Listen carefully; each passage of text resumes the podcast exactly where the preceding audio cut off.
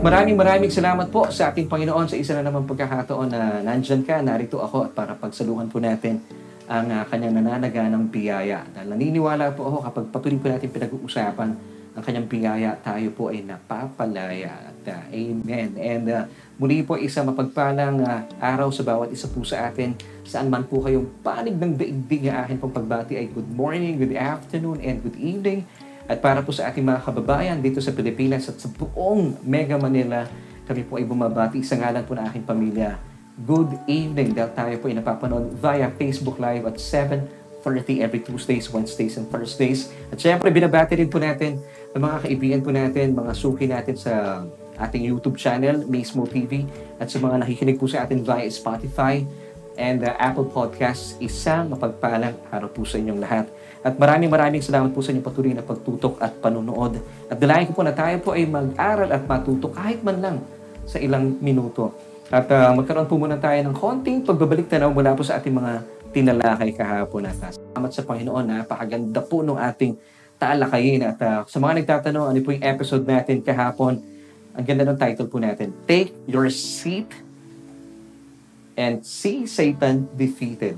Yes, take your seat and uh, see Satan defeated. More po tayong nakaupo, it's a posture of rest. At makita po natin yung mga tinapos na gawa ng ating Panginoon Heso Kristo naging dahilan para po ang ating kaaway, ang kalaban ng Diablo ay uh, talunan na.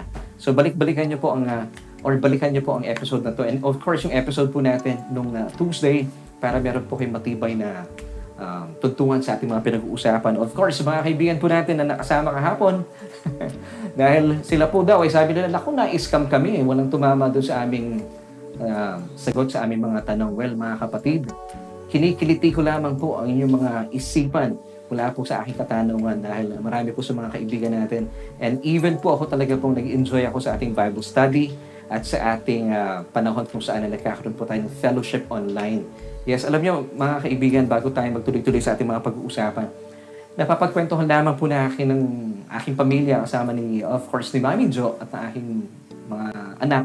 Sabi namin, kung wala lang pandemya, no? kung wala lang COVID-19, at uh, tayo po ay meron, meron ng bagong direktiba na pwede na tayong lumabas, eh, ang sarap sana magkaroon ng convergence.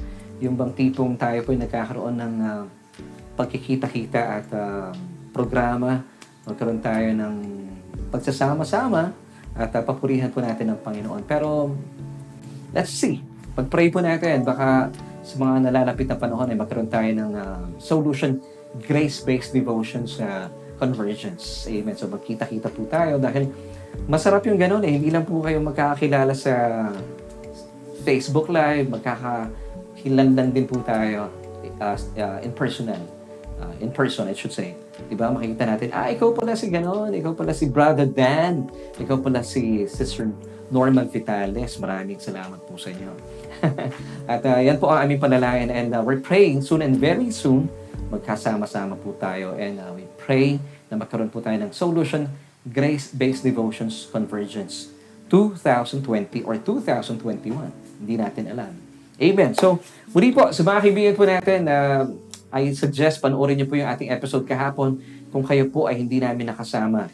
Take seat and see Satan defeated. Napaka makapangyarihan po ng ang ating mga tinalahay kahapon. And of course, sa ating pong pagharap sa buhay na ito, ay uh, magkaroon po tayo ng pagbabalik tanaw para lalo po natin nauunawaan ang ganda ng Ebanghelyo na ating Panginoon. At para maunawaan po natin ano po yung tama nating tayo, ano yung tama nating mindset kapag hinaharap po natin ang buhay nito. Lalo tigit sa mga panahong ito na tayo po ay nasa new normal, mga bagong panuntunan, bagong pamantayan sa ating pamumuhay. So paano po ito mga pagbabagong ito? Kayo po ba'y sobrang apektado ng uh, mga pagbabagong ito na naghahantong po uh, o naghahatid sa inyo sa isang buhay na puno ng takot, pangamba at kalungkutan? Or pwede namang ito pong mga pagbabago ito ay naghahatid sa inyo sa isang buhay na patuloy mo natatagpuan ang sarili mo at sinasabi mo sa Panginoon, Salamat o Diyos dahil ako'y lubusan mong pinaburan at pinagpala.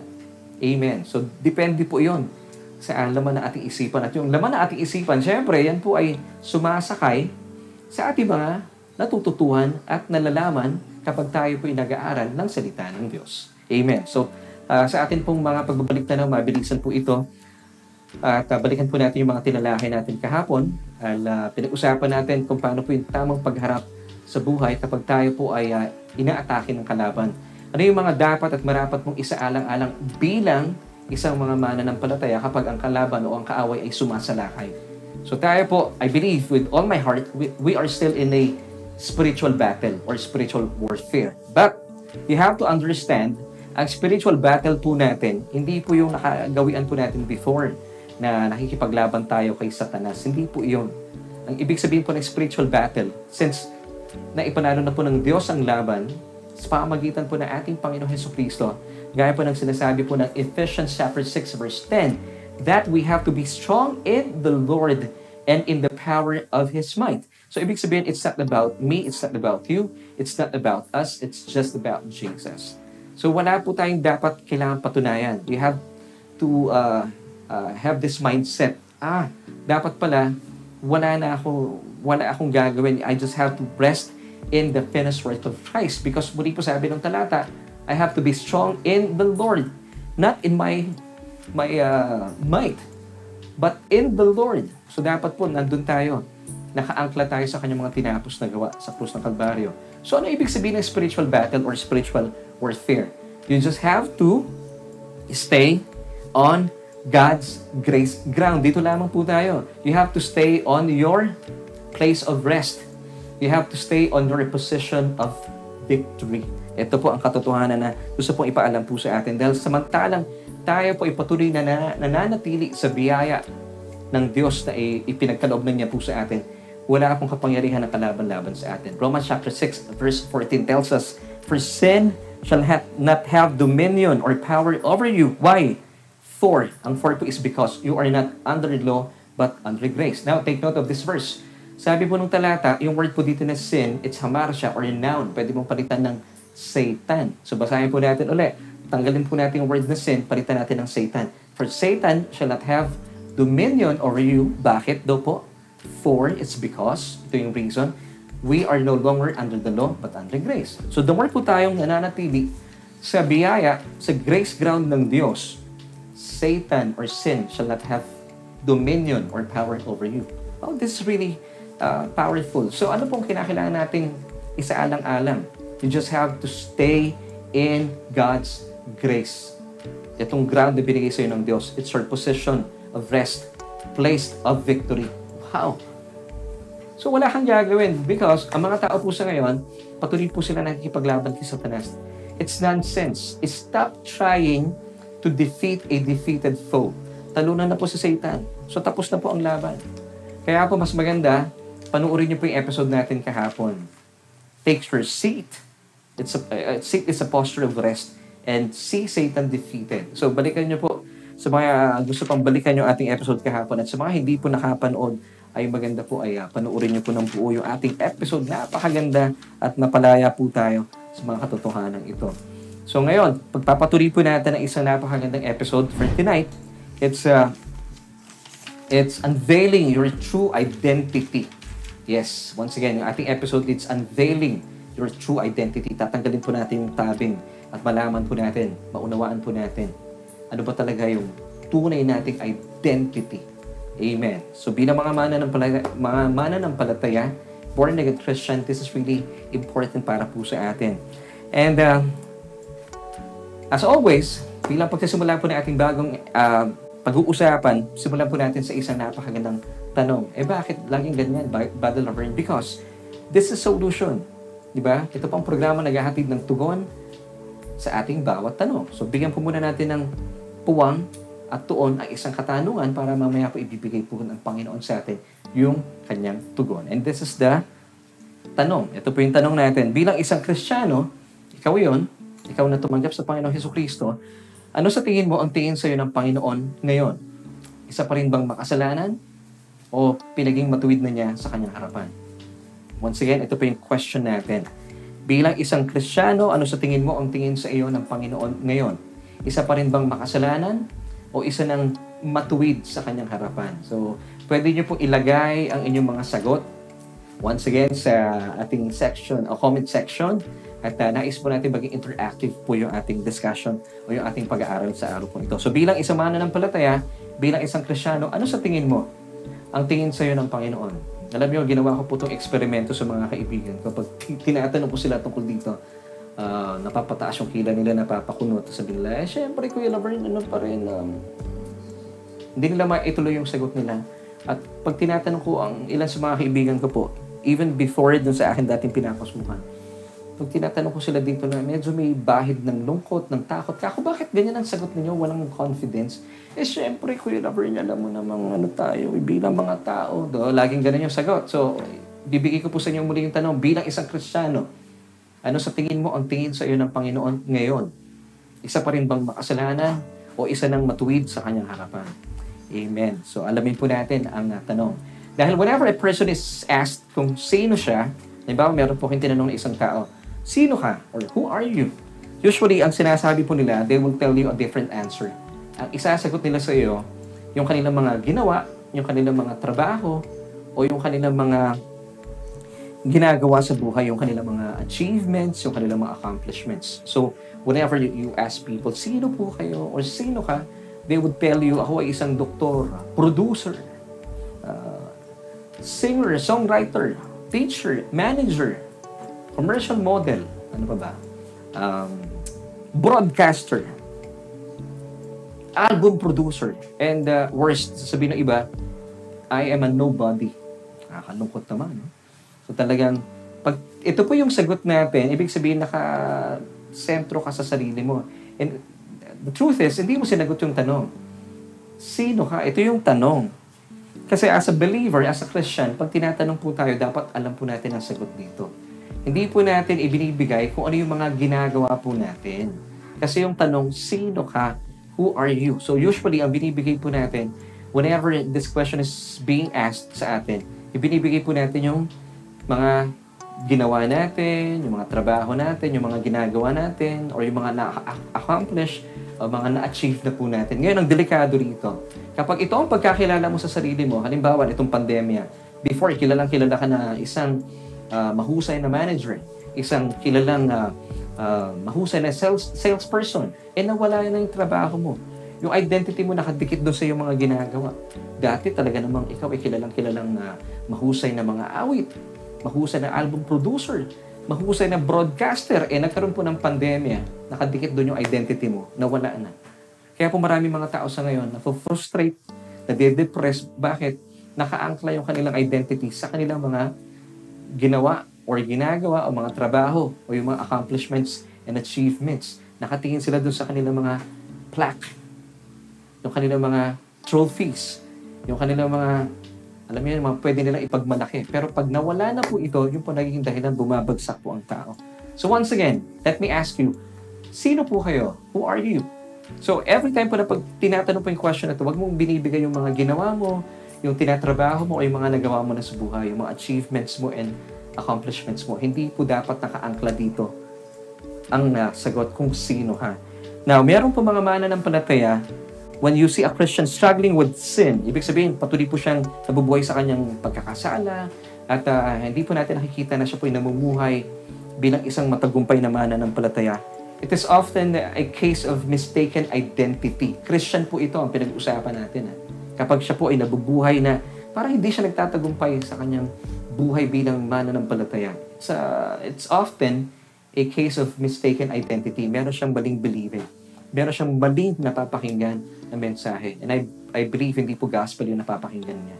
Dahil hindi po niya kilala kung sino talaga siya.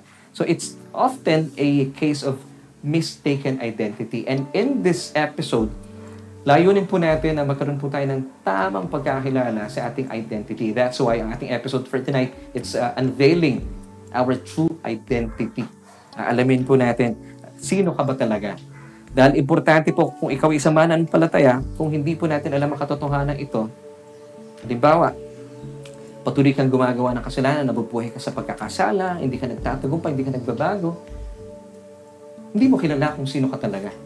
Or kaya naman, Kapag kayo po ay sinalakay ng kaaway, mabilis po kayong bumabagsak. It goes to show, hindi niyo talaga lubusang alamang sagot kung sino ka.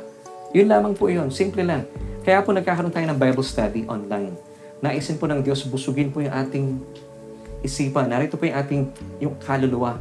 Then yung ating pong isipan, yung ating isip, yan po yung main faculty of the soul.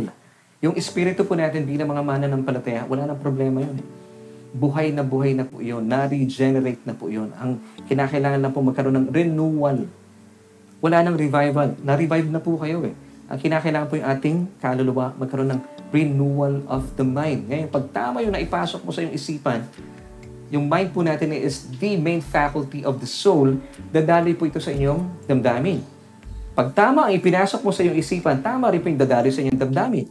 At dadaloy din po ito, makaka-apekto sa inyong disposisyon, sa inyong kalooban. Pero pag mali po iyan, mali din ang tatanggapin ng damdamin at magkakaroon po ng maling manifestation sa inyong mga desisyon sa buhay, mga disposisyon. So, importante talaga na tama po yung ating pinapakinggan. So, may mga nagkakasala, patuloy pong hindi nagtatagumpay sa buhay at kapag sila'y sinalaki ng kaaway, bumabagsak po sila. Alam niyo yung dahilan? Hindi po nila alam ang sagot sa tanong na, sino ka?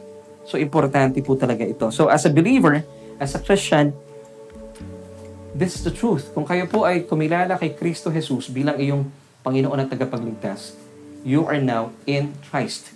You are no longer in Adam. Wala po kayong dual identity. You cannot be in two different locations at the same time. Hindi ka pwedeng na kay Adan, hindi ka pwedeng na kay Kristo at the same time. Hindi po pwede yun. Walang ganon. It's either you are in Adam or you are in Christ. But as a believer, as a Christian, wala na po kayo kay Adam. You are in Christ. And the word in is a preposition of location. Now, what is preposition of location? Preposition of location, it tells you where you are. You are now in Christ. And it tells you what you are. Yun, yun po yung hahanapin natin. Yung tugon. What you are today. Kaya po yung question natin kanina, bilang isang Kristiyano, ano sa tingin mo ang tingin sa iyo ng Panginoon ngayon?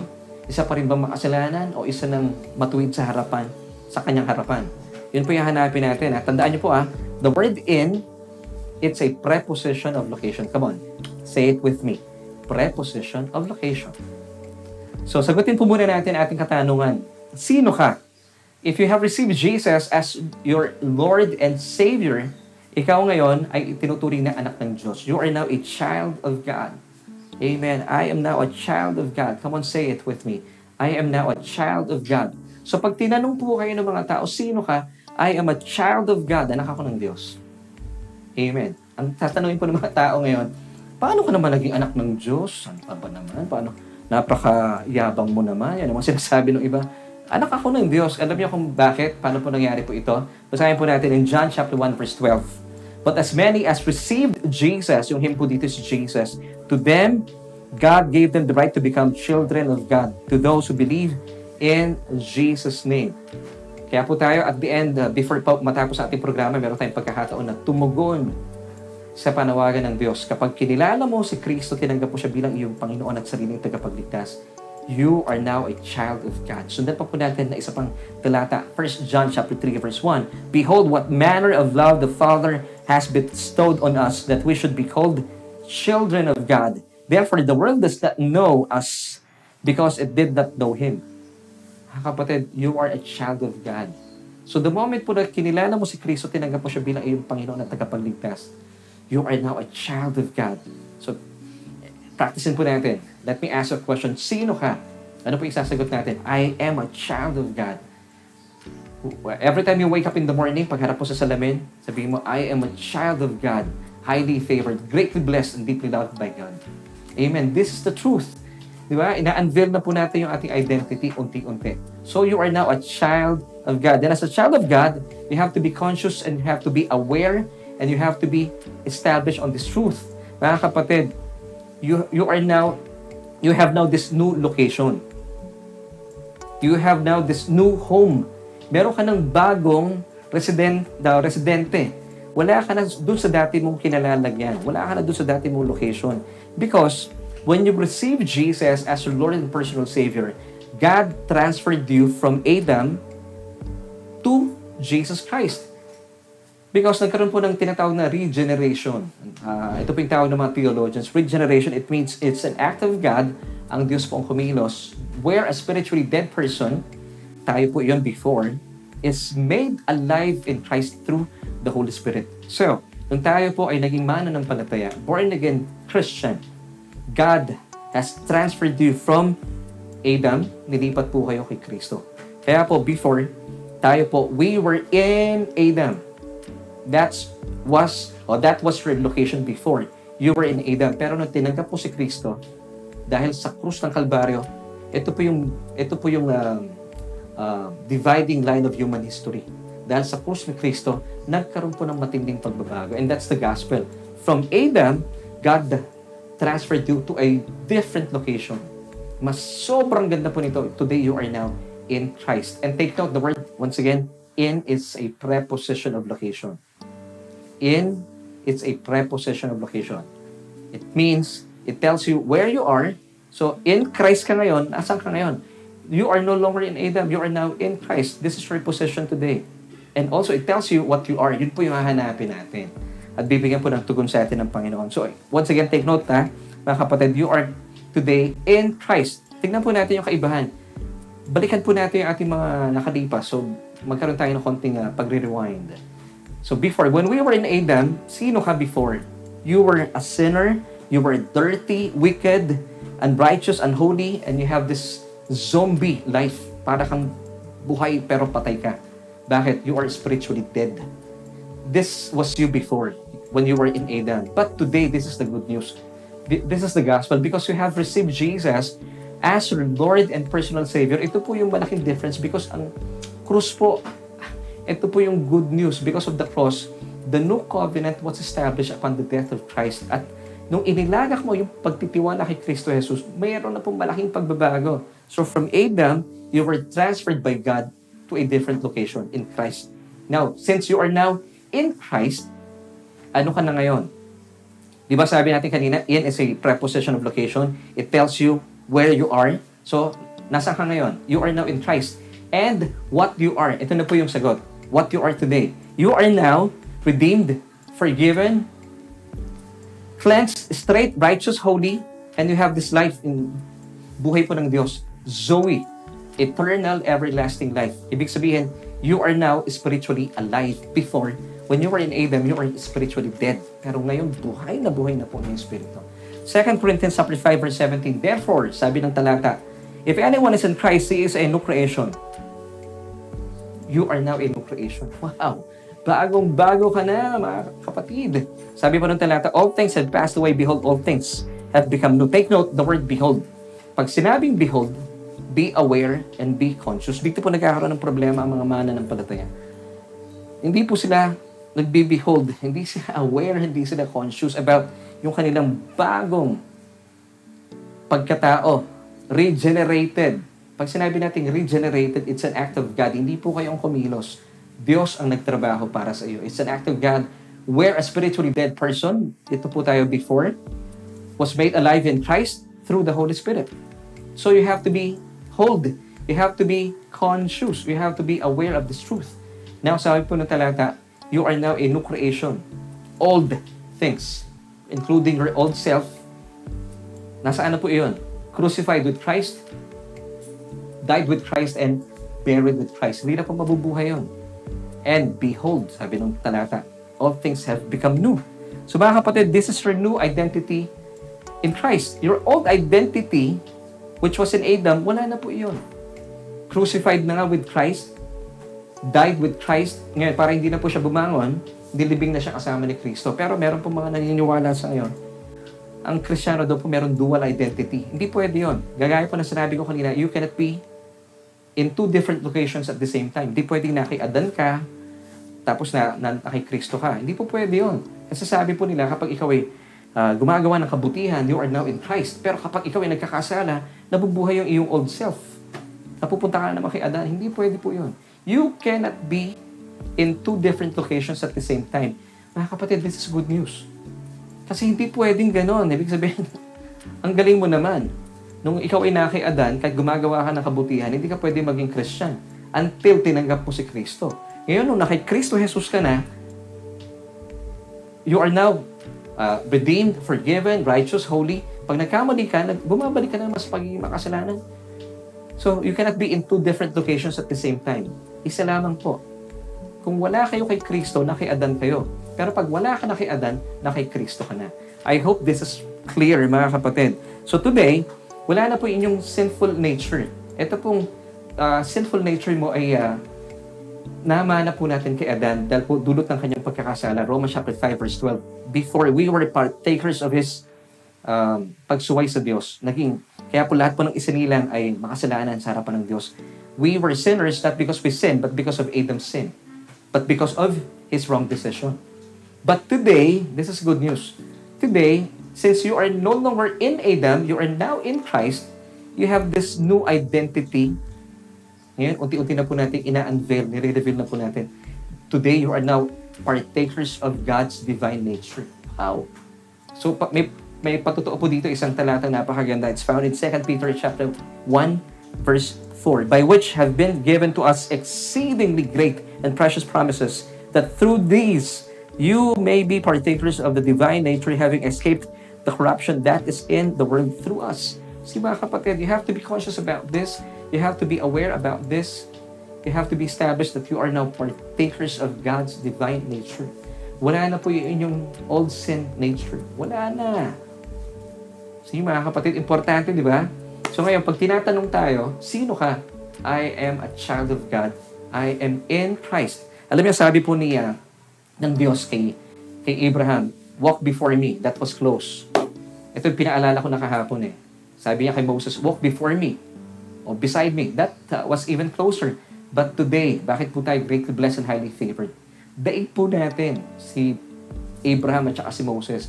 Because wala na pong pinakamalapit kung kayo po ay na kay Kristo. Amen? Kaya po tayo, under the new covenant, we are greatly blessed and highly favored. We are now in Christ. That is our position today. Amen. So tuloy po natin. This is really awesome. But the problem with most Christians today, they are struggling sa buhay po nila. Nagkakasala po sila, hindi sila nagtatagumpay sa buhay. You know why? Because hindi po nila alam ang katotohanan ito. They still identify themselves with themselves. Gaya pa na sabi ko kanina, nakapako po yung mga mata nila pag tinatanong mo sila, sino ka? Ang sagot nila, ako ay manager, may kasama pang yabang. Ako ay kilalang singer. Ako ay kilalang record producer ako ay kilalang broadcaster. Nung nawala na po yung mga titulong ito sa kanila, bumagsak po sila. Because una sa lahat, mali po yung sagot nila sa kanilang tanong. Hindi po nila alam yung kanilang identity. So may mga Kristiyano po sa ngayon still struggling sa buhay nila, nagkakasala pa rin. At nandun sila sa kasalanan nila. At may mga Kristiyano po, pag dumating po ang pagsalaki ng kaaway, bumabagsak agad. You know why? Hindi po kasi nila alam yung kanilang identity in Christ. You have to identify yourself with Christ. Pero ang nangyayari po sa panahon sa ngayon, people and even Christians today, they identify themselves with themselves. Now, kung kayo po ay sobrang introspective or masyado kayong conscious about yourself, about your accomplishments and achievements in life, you are being in Adam uli. Kasi conscious ka eh. Sa sarili mo, sa mga ginagawa mo, sa iyong trabaho, sa iyong mga um, napatunayan sa buhay ngayon, pag nawala na po ito mga ito, babagsak po kayo. Kaya po maraming tao sa ngayon, they identify themselves with what they do. Mga kapatid, it's not about what you do, it's about what Jesus did on the cross. Yun po yung ating identity. Kaya po tayo today, we believe that we are child of God. We are now in Christ. So, ito po ang dapat sanang laman ng isipan ng marami mananampalataya. But the sad truth is, of course, marami po mga tao sa ngayon, with most Christians today, they are still struggling with the sin and they do not live a victorious life. You know why? Let me give you an illustration. Nakikita po nila si Jesus. They see Jesus. Oh, Jesus, you are so lovely. But me, I'm so ugly. Oh, Jesus, you are so um, so holy. But me, I'm so wicked and dirty. Oh, Jesus, you are the righteous Son of God. But me, I'm, I'm the unrighteous Son of God, child of God. Nakikita po nila yung beauty ni Jesus, pero nakikita nila sa rin na, madumi pa rin ako, wicked pa rin ako. Kapatid, if you still see yourself dirty, unholy, unrighteous, wicked, uh, ano pa ba?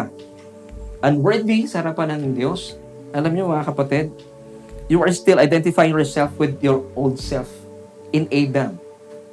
Maraming tao sa ngayon ganito eh. Akala nila humble sila sa harapan ng Diyos. Oh, Diyos, ako po yung madumi sa iyong harapan. Christian po ito, ah.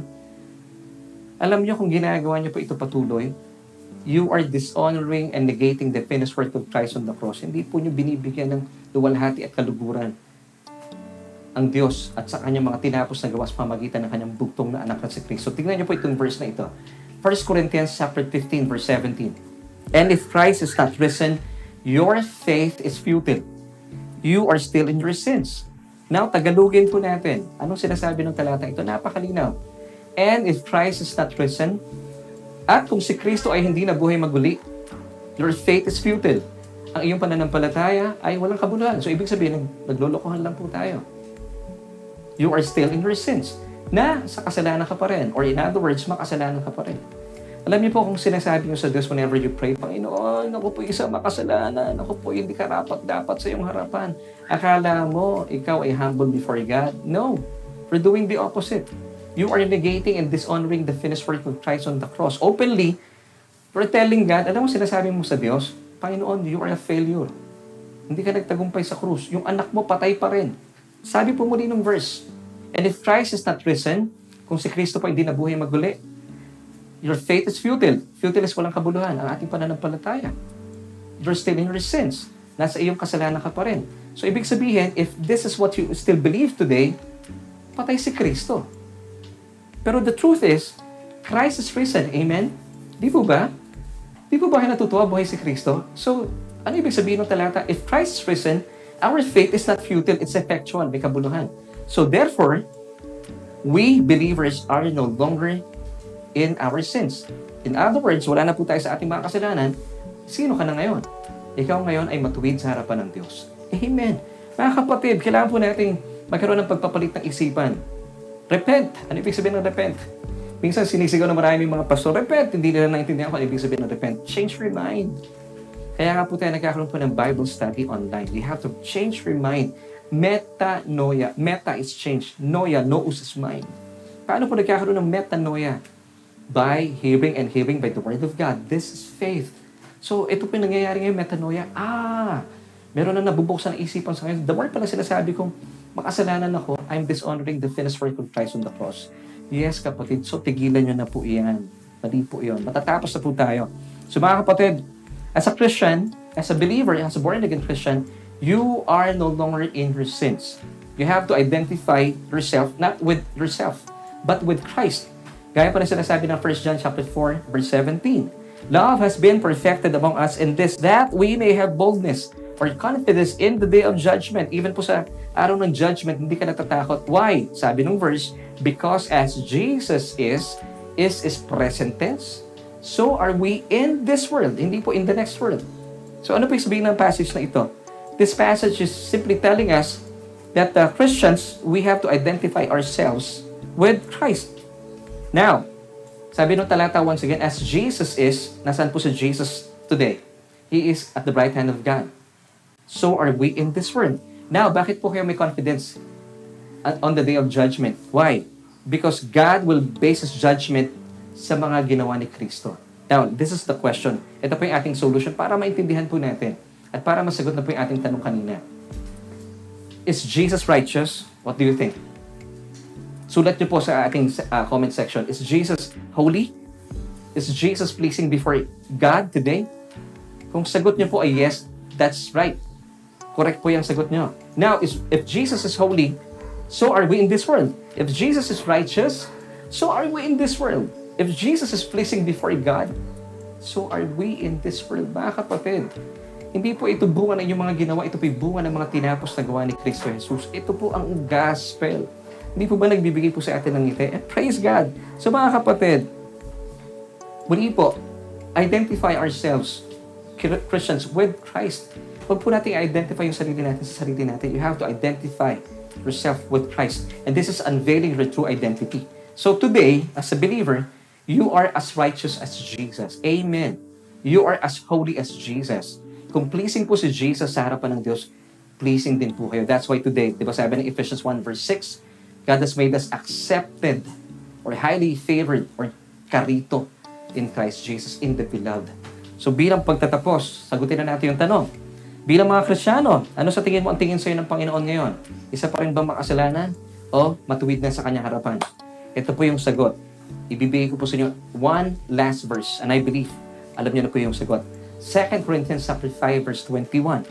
For God made Jesus who knew no sin to be sin for us, that we might become the righteousness of God in Christ Jesus. Amen. Maraming maraming salamat po for joining me sa ating uh, Bible study online. At dalayan ko po na ito po ay nagbukas at naging dahilan at naging sali para maunawaan po natin ang ating true identity in Christ.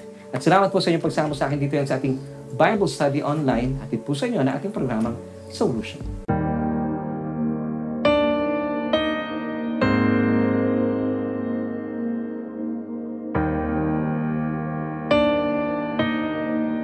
At sa pagkakataon po ito, ay uh, nagpapasalamat tayo sa Panginoon sa isa na namang napakagandang pag-aaral na ibinahagi niya po sa atin. At uh, kung kayo po ay uh, nagnanais po na makamit po ang pagalahang ito, ang uh, mensahe na ating pinag-uusapan, ang kapangyarihan ng mensaheng ito, naisin pong uh, ng Diyos na magkaroon po kayo ng relasyon sa kanyang bugtong na anak. At alam mo, kaibigan, matagal na po kayong inaantabayanan at hinihintay ng Diyos na tumugon sa kanyang paanyaya. At uh, alam kong kayo po ay gumawa na ng inyong personal na desisyon. Sa mga kaibigan po natin na marahil first time na dumalo at uh, or marahil matagal na rin po kayong kasakasama namin and finally, you made the decision, gusto ko nang isa, maging isang mana ng palataya. Well, kaibigan, congratulations. All you have to do, sabi po Romans 10 verse 9, that if we confess the Lord Jesus Christ and believe in our hearts that He was raised from the dead, you shall be saved. Ganun lamang po kasimple. So, ang gagawin po natin, magpipray po tayo ano man po yung aking bibigkasin, ariin po ninyo na inyong panalangin. Sabayan niyo po ako, or sabihin niyo po yung aking mga bawat uh, sasambitin bilang pagsang-ayon at pagkilala kay Kristo bilang ating Panginoon at tagapagligtas. Tayo po'y manalangin. Panginoong Jesus, salamat po sa aking napakinggan. Kinikilala ko po ang aking sarili bilang isang makasalanan at sabiang walang magagawa. Hiwalay po sa inyo. Salamat po dahil sa krus ng Kalbaryo, pinatawad mo na lahat na aking mga kasalanan. At simula sa mga oras na ito, kinikilala ko at tinatanggap kita bilang aking Panginoon at tagapagligtas. Salamat po sa buhay na walang hanggan. At salamat din po ng aking pangalan ay nakasulat na sa aklat ng buhay. Amen.